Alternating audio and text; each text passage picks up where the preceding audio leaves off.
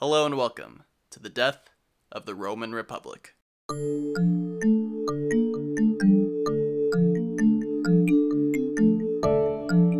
Chapter 16 Warlords, Peacemakers, Lovers. The assassination of the dictator Julius Caesar failed to restore the Republic as the liberators intended. While there was an uneasy peace for a time between the Caesarians and liberators, the chaos in the wake of Caesar's death left everyone scrambling for power. Once at odds with each other, Mark Antony and Caesar's adopted son Octavian united, and along with Marcus Aemilius Lepidus, the three Caesarians formed the Second Triumvirate, giving them all dictatorial powers like Caesar, with the express goal to restore the Republic and a true goal of dominating the Republic. They controlled Rome and the western half of the Republic with their numerous legions, and began their rule by proscribing their enemies and the rich men of Rome to raise money to pay for their army. Anyone was liable to be marked for death, including Rome's greatest orator, Marcus Tullius Cicero, for his rhetoric against Mark Antony. In the eastern half of the Republic, the liberators had fled and gathered strength with Marcus Junius Brutus and Cassius, who had illegally seized governorships and now had their own armies. Together, they controlled about 20 legions and started demanding greater payments from the eastern provinces and destroying communities who refused them. Brutus and Cassius were warlords like the Triumvirs, whose power ultimately came from their armies and buying their loyalty with coin. While Brutus and Cassius claimed to be the true saviors of the Republic, they weren't following its virtues and trying to save it. The stage was set for another bloody civil war. Our essential question to keep in mind this episode is who is the most powerful politician in the Republic? As a content warning, there is mention of sexual assault and suicide this episode. Antony and Octavian would go east with 19 legions to fight Brutus and Cassius. Antony was the most powerful triumvir, with the most amount of soldiers and politicians personally loyal to him. Octavian went too to avenge his adoptive father Caesar, leaving Lepidus the odd man out to oversee Italy. Antony and Octavian would face the 17 legions Brutus and Cassius concentrated around Philippi and Macedon. As Antony and Octavian had to ship their men and supplies across the Mediterranean, Brutus and Cassius could harass their travels, making it difficult to land men and harder to get them supplies when they did land. Antony and Octavian were able to land a sizable force and started to square off against Brutus and Cassius. Octavian had become very ill on the voyage and was delayed in his arrival. They watched each other for days, ready to battle at a moment's notice. Something to keep in mind for this civil war was that these armies were larger than the ones led by Caesar and Pompey, two military geniuses. These larger armies would be led by less experienced men, making it all the more a toss up. Brutus and Cassius were content to wait it out. The East was their home turf. They had more resources than Antony and Octavian, whose army would be slowly worn down. A few small skirmishes broke out, but no full fledged battle for control of the Republic took place yet. Antony was secretly building fortifications through the nearby marshes that would cut off Brutus and Cassius from their supplies. When Cassius noticed this, he ordered an attack. Antony and his men were able to repel Cassius's attack and then launched a counterattack into Cassius's camp, sending Cassius reeling. When Cassius was losing to Antony, Brutus was crushing Octavian. Octavian was still ill and didn't seem to leave a subordinate in command. His men leaderless, Brutus's attack broke Octavian's line and started raiding his camps. Brutus's men made a critical error and became too busy looting to hunt down Octavian's fleeing army. Brutus and Antony would withdraw from their attacks and returned to their original camps. Both sides sustained casualties, and Octavian probably lost the most men. However, Cassius had no idea Brutus savaged Octavian, and when he mistook friendly cavalry riding to him as Antony's men coming to kill him, Cassius asked a slave to help him commit suicide. Brutus was now alone and left against the Caesarians. For three more weeks, the massive armies continued to face off against each other. Brutus had a hard time keeping the loyalty of Cassius's men and had to promise them even greater payments after this battle was done. Antony resumed his fortifications that would eventually cut Brutus off from his supplies and so Brutus prepared for an open battle. Octavian had recovered by this point, and this time could actually lead his men to battle. In this battle, there were no tricks up anyone's sleeves, only a slugfest between two massive armies, slowly punishing each other until one would give up and run. After slowly being pushed back and cut down, it was Brutus's men who gave flight. Brutus committed suicide with some assistance. Antony and Octavian had won the Battle of Philippi. Some survivors went to the rogue Sextus Pompey at sea. Survivors captured by Antony were mostly pardoned by him, and some would loyally serve him in the future. He was also said to have wrapped Brutus's dead body in his own general's cloak as a sign of respect.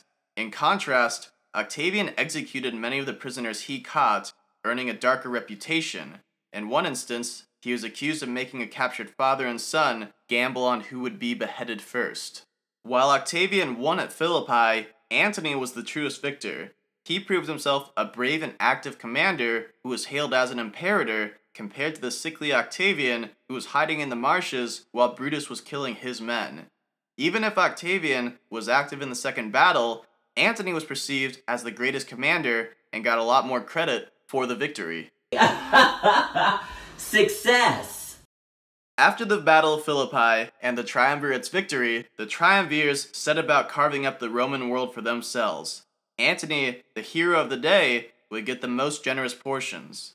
He was going to take charge of the rich eastern provinces and had a loyal governor controlling Gaul and a few loyal generals in Italy. Oh, yeah. It's all coming together.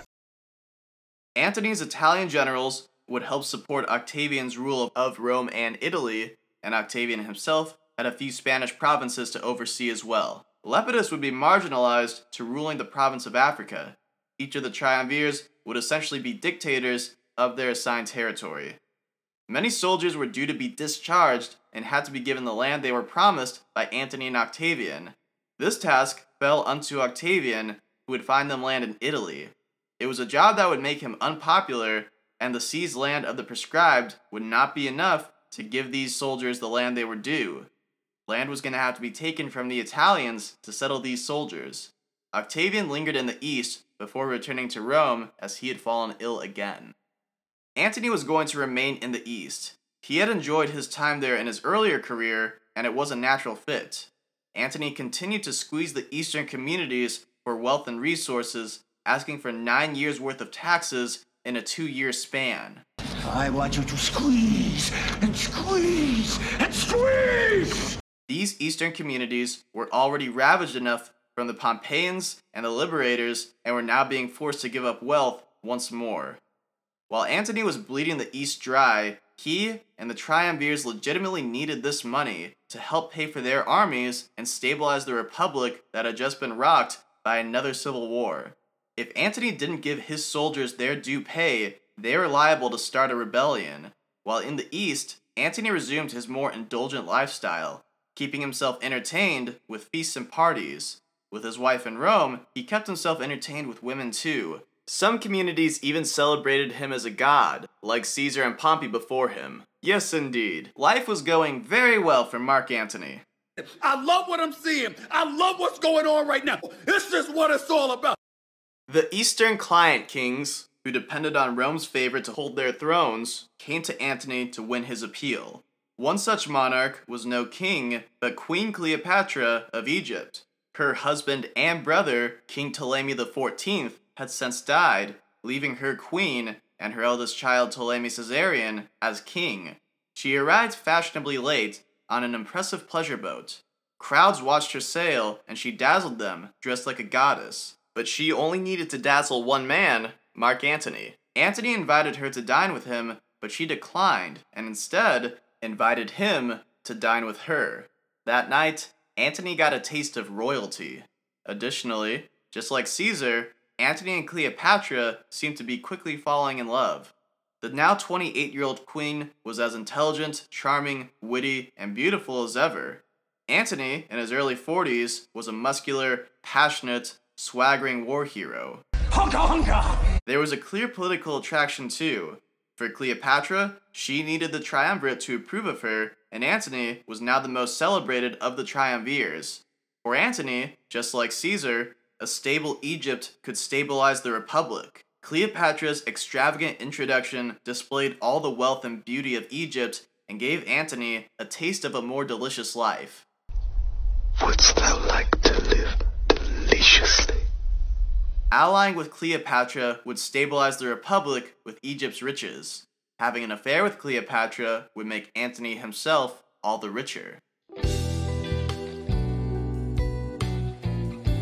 Within the year, Cleopatra gave birth to Antony's twins, Alexander Helios and Cleopatra Selene. Antony ordered the execution of Cleopatra's sister Arsinoe, who was living in Greece. Though not in Egypt, Arsinoe could possibly threaten Cleopatra's control of Egypt as she had before. Antony confirmed Cleopatra and her young son Ptolemy Caesarion as the rightful queen and king of Egypt. Antony migrated to Alexandria with Cleopatra, where he lived large with his queen, enjoying royal feasts, hunting, and theatrical performances. However, Antony was called away from Alexandria when the Parthians raided into the Syrian province. Antony left to stabilize Syria and prepare a grand army to invade Parthia. Antony was only going to become more heroic, fulfilling one of Julius Caesar's old dreams, conquering into Parthia, avenging Crassus, and making himself rich. Our battle will be legendary. Some worried that Octavian would die from the illness ailing him. However, he recovered and returned to Rome to settle thousands of discharged soldiers. Octavian was going to have to take land away from the Italians, only the most influential and wealthy of whom would be allowed to keep their land. While it certainly turned many Italians against him, Italians who had owned their land for generations and committed no crimes, it was far more important that Octavian keep his soldiers happy, as they were the reason he was a 21 year old dictator. Sextus Pompey was also a thorn in Octavian's side. The 26 year old son of Pompey Magnus commanded a rogue navy that patrolled the seas, had taken over Sicily, and disrupted grain shipments into Rome. Suddenly, food was in short supply as Rome itself depended on food imports. As the city began to starve, pressure increased on the young triumvir to find a solution. Further threatening Octavian's control of Italy was Mark Antony's surviving brother, Lucius Antonius. Lucius Antonius was Rome's consul for that year. While it was mostly a title and irrelevant compared to Octavian's power, Lucius Antonius aspired to make a name for himself as his brother and Octavian himself had. Just like any other Roman senator, he wanted glory, power, and wealth. He took up the cause of the Italians who lost their land, worsening his relationship with Octavian. After a few months, Lucius Antonius thought Octavian was weak enough to remove him from power. Octavian was out of Rome at the time, and his fellow triumvir Lepidus held the city. Lucius Antonius raised a small army and briefly seized control of Rome, forcing Lepidus to flee to Octavian. Lucius Antonius was supported by Antony's wife, and they tried to raise support from Antony's veterans to fight Octavian. However, very few veterans actually answered the call. Why would they fight Octavian, who was giving them land? Lucius Antonius's army fled Rome as Octavian's larger army made its way towards the city. Lucius Antonius took refuge in the city of Perugia, where he was blockaded by Octavian. Fortunately for Octavian, Mark Antony apparently did not support his rebellious brother. Three of Antony's generals were in Italy and had command of armies. While they formed up their armies, none actually went to fight Octavian and save Lucius Antonius and had no orders to do anything from Antony. Without help, Lucius Antonius surrendered to Octavian. Octavian spared Antony's brother and most of his soldiers.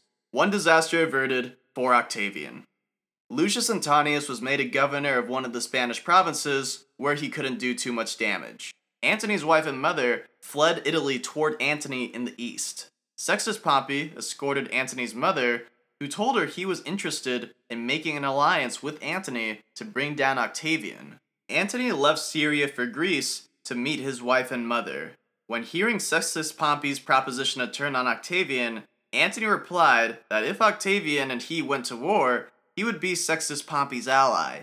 Until then, the triumvirate held.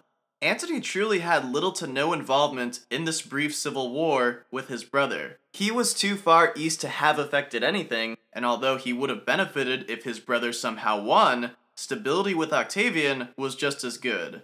Antony was none too pleased at his wife, who encouraged what could have been a major civil war and treated her coldly. Octavian, trying to bring himself closer to Sextus Pompey, divorced Antony's stepdaughter. Octavian claimed his marriage with the 15 year old was never consummated, which was likely the case. Now single, Octavian married Scribonia, a woman a decade older than him.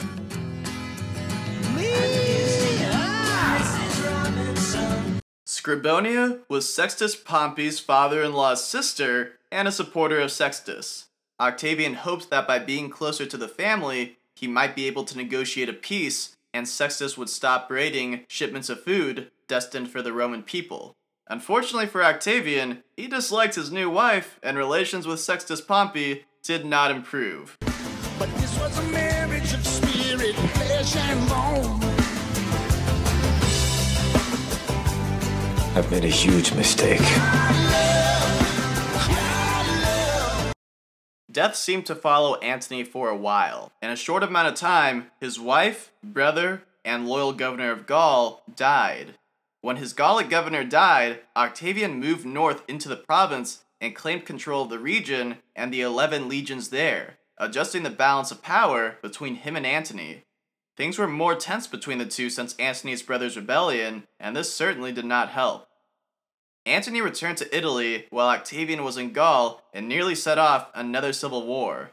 As he was sailing across the east, he joined up with Gnaeus Domitius Ahenobarbus, son of the dead Optimate Ahenobarbus. This new Ahenobarbus formerly supported Brutus and Cassius and had escaped capture after Antony and Octavian defeated him. Now, Ahenobarbus patrolled the seas as a pirate, just like Sextus Pompey. However, Ahenobarbus met Antony on friendly terms and the two sailed into the port city of Brundisium. The problem was that since the city recognized Ahenobarbus' ships who had raided them, they refused to let him use the port. Oh, this guy. Do not let him in. Understand me? Just ignore him. Ignore him, Jody. Since Antony sailed with Ahenobarbus, they also refused Antony access to the port. Antony saw this as Octavian's ploy to keep him out of Italy and he landed his men nearby to besiege the city. Octavian was drawn out of Gaul and raised men to fight Antony. Many grateful veterans who just settled took up arms for their generous commander, but when they learned they were about to fight Antony and their former comrades, many declined. Octavian still had enough men to blockade Antony. There were a few skirmishes, but ultimately, the soldiers decided the outcome of the battle. They were too friendly to fight each other and forced Antony and Octavian to reconcile. This was definitely for the best, as Antony and Octavian would have been foolish to declare civil war on each other. Neither was even prepared, and neither had the same power, influence, and auctoritas as Caesar to be able to peacefully rule the Republic alone. After negotiations, Antony and Octavian better defined how the empire would be split between the two of them. Octavian was going to control Italy, Gaul, and Spain. Antony would have control of all the rich eastern provinces. Lepidus, who wasn't invited to this carving of the world, was still left only to manage the province of Africa. I'm Mr. Manager. Additionally, Antony was assigned to invade Parthia, and Octavian was assigned to take Sicily and other islands from Sextus Pompey. Ahenobarbus, who was not a conspirator in the assassination of Caesar, received a pardon. There was now peace between the two strongest triumvirs. The Roman world rejoiced that the situation didn't escalate into another full blown civil war. To secure their alliance, the recently widowed Antony married the recently widowed Octavia, Octavian's own sister. Normally, a Roman woman had to wait 10 months before marrying again, so if she was pregnant with her first husband's child, the paternity would not be in question by the time she married the next man. However, an exception was made for the masters of Rome. It was a time of celebration. Octavian and Antony were watching each other's backs. This was made very apparent, as was the threat of Sextus Pompey in an incident that almost killed Octavian. Sextus Pompey continued to cut food from being shipped to Rome. The price of food only rose, and the Roman people only grew more frustrated at Octavian and Antony, who seemingly refused to do anything about it. As Octavian walked the streets with only a few bodyguards, a mob came upon him. and started throwing projectiles at him. Octavian was injured, and if the mob overtook his bodyguards, he would be at their mercy. Antony led a small force of soldiers to Octavian, and when the mob wouldn't let him pass, he cut them down to save the young triumvir. Where once Antony and Octavian were literally at war with each other, and had recently nearly been at war again, the brothers in law were clearly on the same side now. Look at us. Hey, look at us. Look at us. Huh? Who would have thought? Not me. It was also clear, now more than ever, that they had to reach a peace with Sextus Pompey. After two rounds of negotiations with Sextus Pompey, they came to an agreement. Sextus Pompey would be turned from an enemy into a friend. He was made the legal governor of Sicily and other islands he controlled and gained the Peloponnese in Greece. He was also made a senator, a priest, and promised to be made consul in six years. As a part of the young Pompey's terms, all the proscribed men that were still in exile, many of whom Sextus Pompey had saved from the savage triumvirs, were to be pardoned, and a quarter of their wealth would be returned to them. Antony and Octavian agreed, but still excluded a few surviving assassins of Caesar. In return, Sextus Pompey's blockade was ended, and the Roman people finally got their food. Of course, Sextus Pompey didn't leave the sea. Just like Julius Caesar, if he entered Rome, he gave up his legal command. Sextus Pompey didn't want to give up his command, as it was the only power he had if the triumvirs turned on him. Just like Antony and Octavian, Sextus Pompey was a warlord whose power was derived from controlling forces that could inflict violence to gain and maintain power. Sextus Pompey was an interesting character in his own right. He was only in his late 20s, saw his father assassinated in Egypt, and saw his elder brother killed in Spain. He used his father's name to draw strength and attract people to him, much like Octavian did with his adoptive father Caesar. To celebrate the peace between them all, Antony and Octavian dined on Sextus Pompey's flagship. According to the historian Plutarch, born around 50 years after this, even at its inception, the peace was uneasy. One of Sextus's admirals joked that he could make Sextus the commander of the world right there by killing Antony and Octavian. Sextus Pompey said he himself wouldn't be so treacherous, but wished his admiral would have just killed them without asking.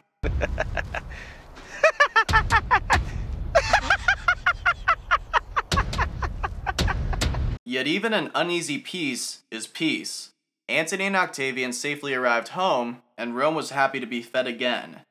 Antony would return east to contend with Parthia, but before that, he spent time with his new wife, Octavia. Octavia traveled to Athens with him. Roman wives did not usually travel with their husbands, and it was a sign that the marriage between the two was strong. Their daughter Antonia was born before they arrived.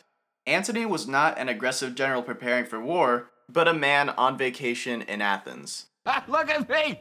I'm having the time of my life! He kept his attendance to a minimum, attended lectures, and was put in charge of making sure young Athenians got their physical education. The Athenians treated the triumvir and his lovely wife, and named Antony the new god Dionysus, and had a marriage ceremony with him and Octavia, who represented Athena.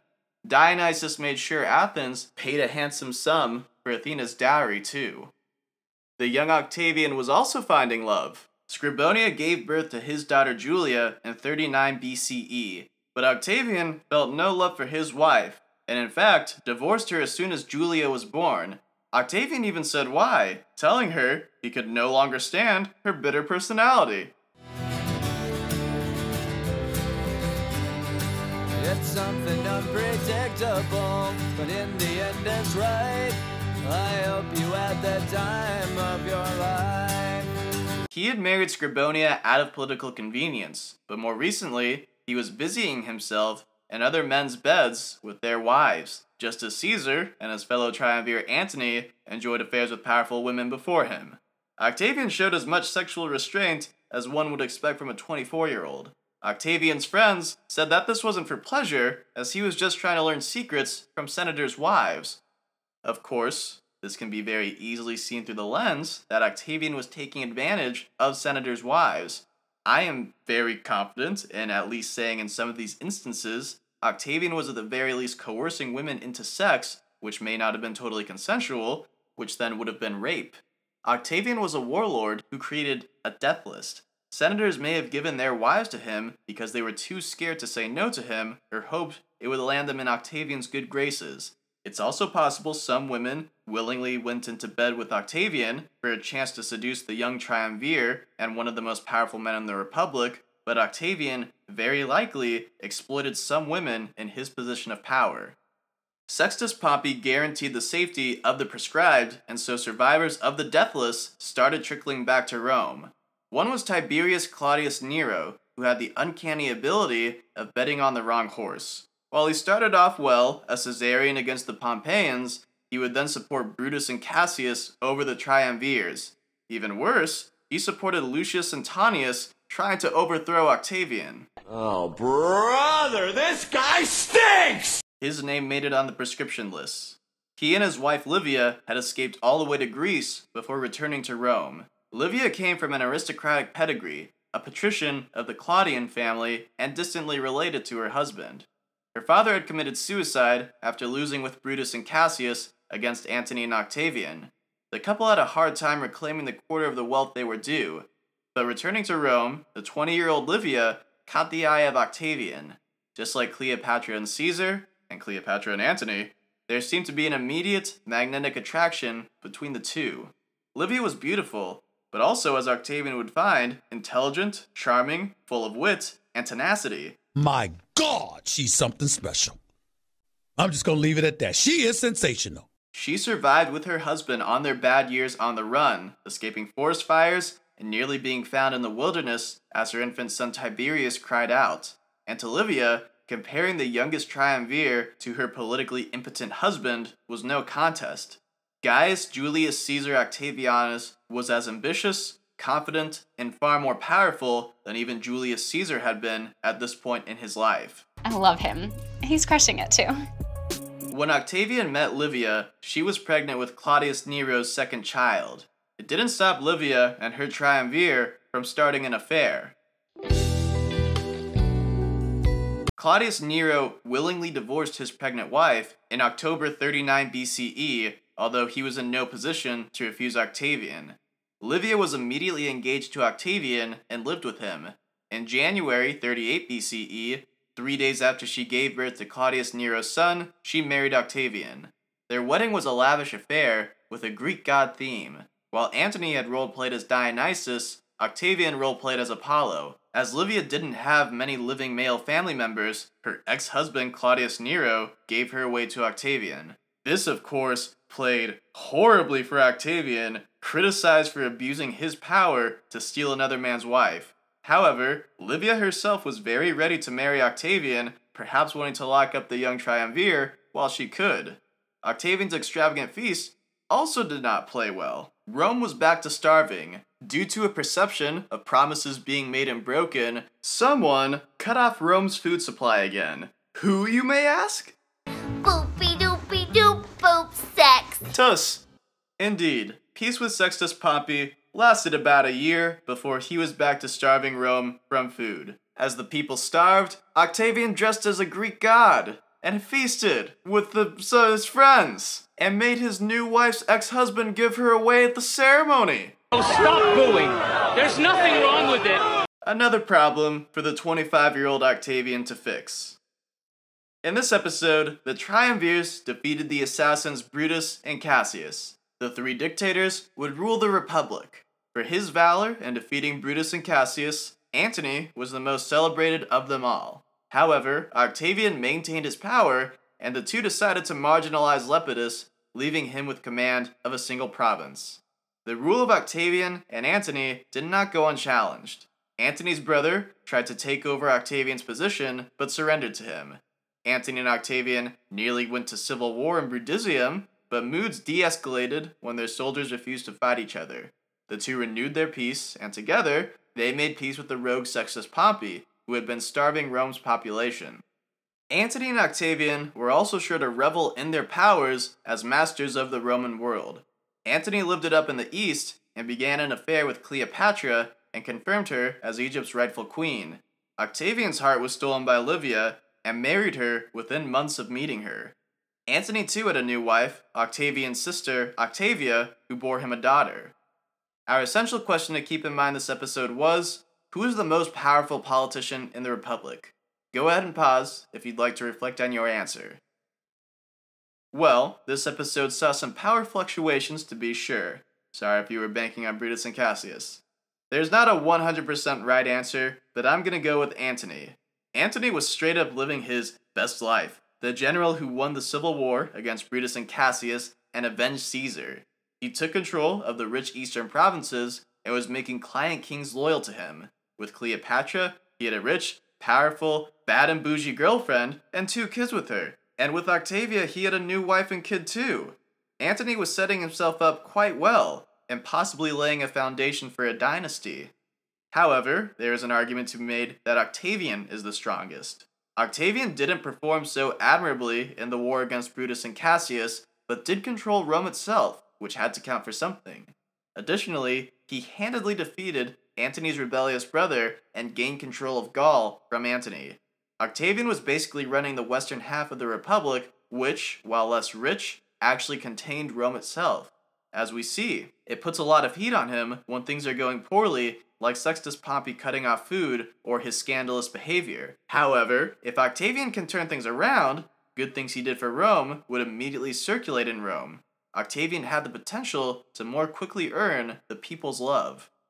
And now it was time for war again. Antony was setting up to invade Parthia, and Octavian was supposed to drown a now resurgent Sextus Pompey. As said in the early days of this series, Romans, for one reason or another, loved war. Throughout this chapter of Roman history, war and conflict often occurred. Despite the devastation it caused to the politicians in charge, war was the means of gaining, maintaining, and securing their power. So until there was no one standing between Antony, Octavian, and unchallenged power over Rome, there would always be a reason for war. Please consider checking out Death of the Roman Republic podcast on YouTube at Death of the Roman Republic podcast. Re listen to favorite clips and share with friends and help them discover the show. Link to the channel is in the podcast notes. Thank you. If you'd like to follow the show on Twitter for some educational summaries of the episode, perhaps some maps you will find helpful, you can check out the show at DOTRRPod on Twitter. Of course, we also share Roman history memes there if you want to have a good chuckle there as well. So go ahead and follow at DOTRRPod on Twitter. If you like. Hello, listeners. Death of the Roman Republic is ending soon. The series will conclude at chapter 20 on October 27th, 2020. However, the podcast feed won't be inactive, and I have a slew of one-off episodes I plan to release for the rest of 2020 and 2021. The first of these one-off episodes will be a Q&A. You can submit questions about producing the show, about Roman history, about myself, or about anything else you can think of. I have no idea how long this episode might be, but I'll try to answer as many appropriate questions as possible. You can tweet Q&A questions at the show at DOTRRPod on Twitter or email the show at DOTRRPod at gmail.com and I'll try to include your question and credit you with asking if you would like. So tweet or email the show if you have any questions for me and I'll try my best to answer them.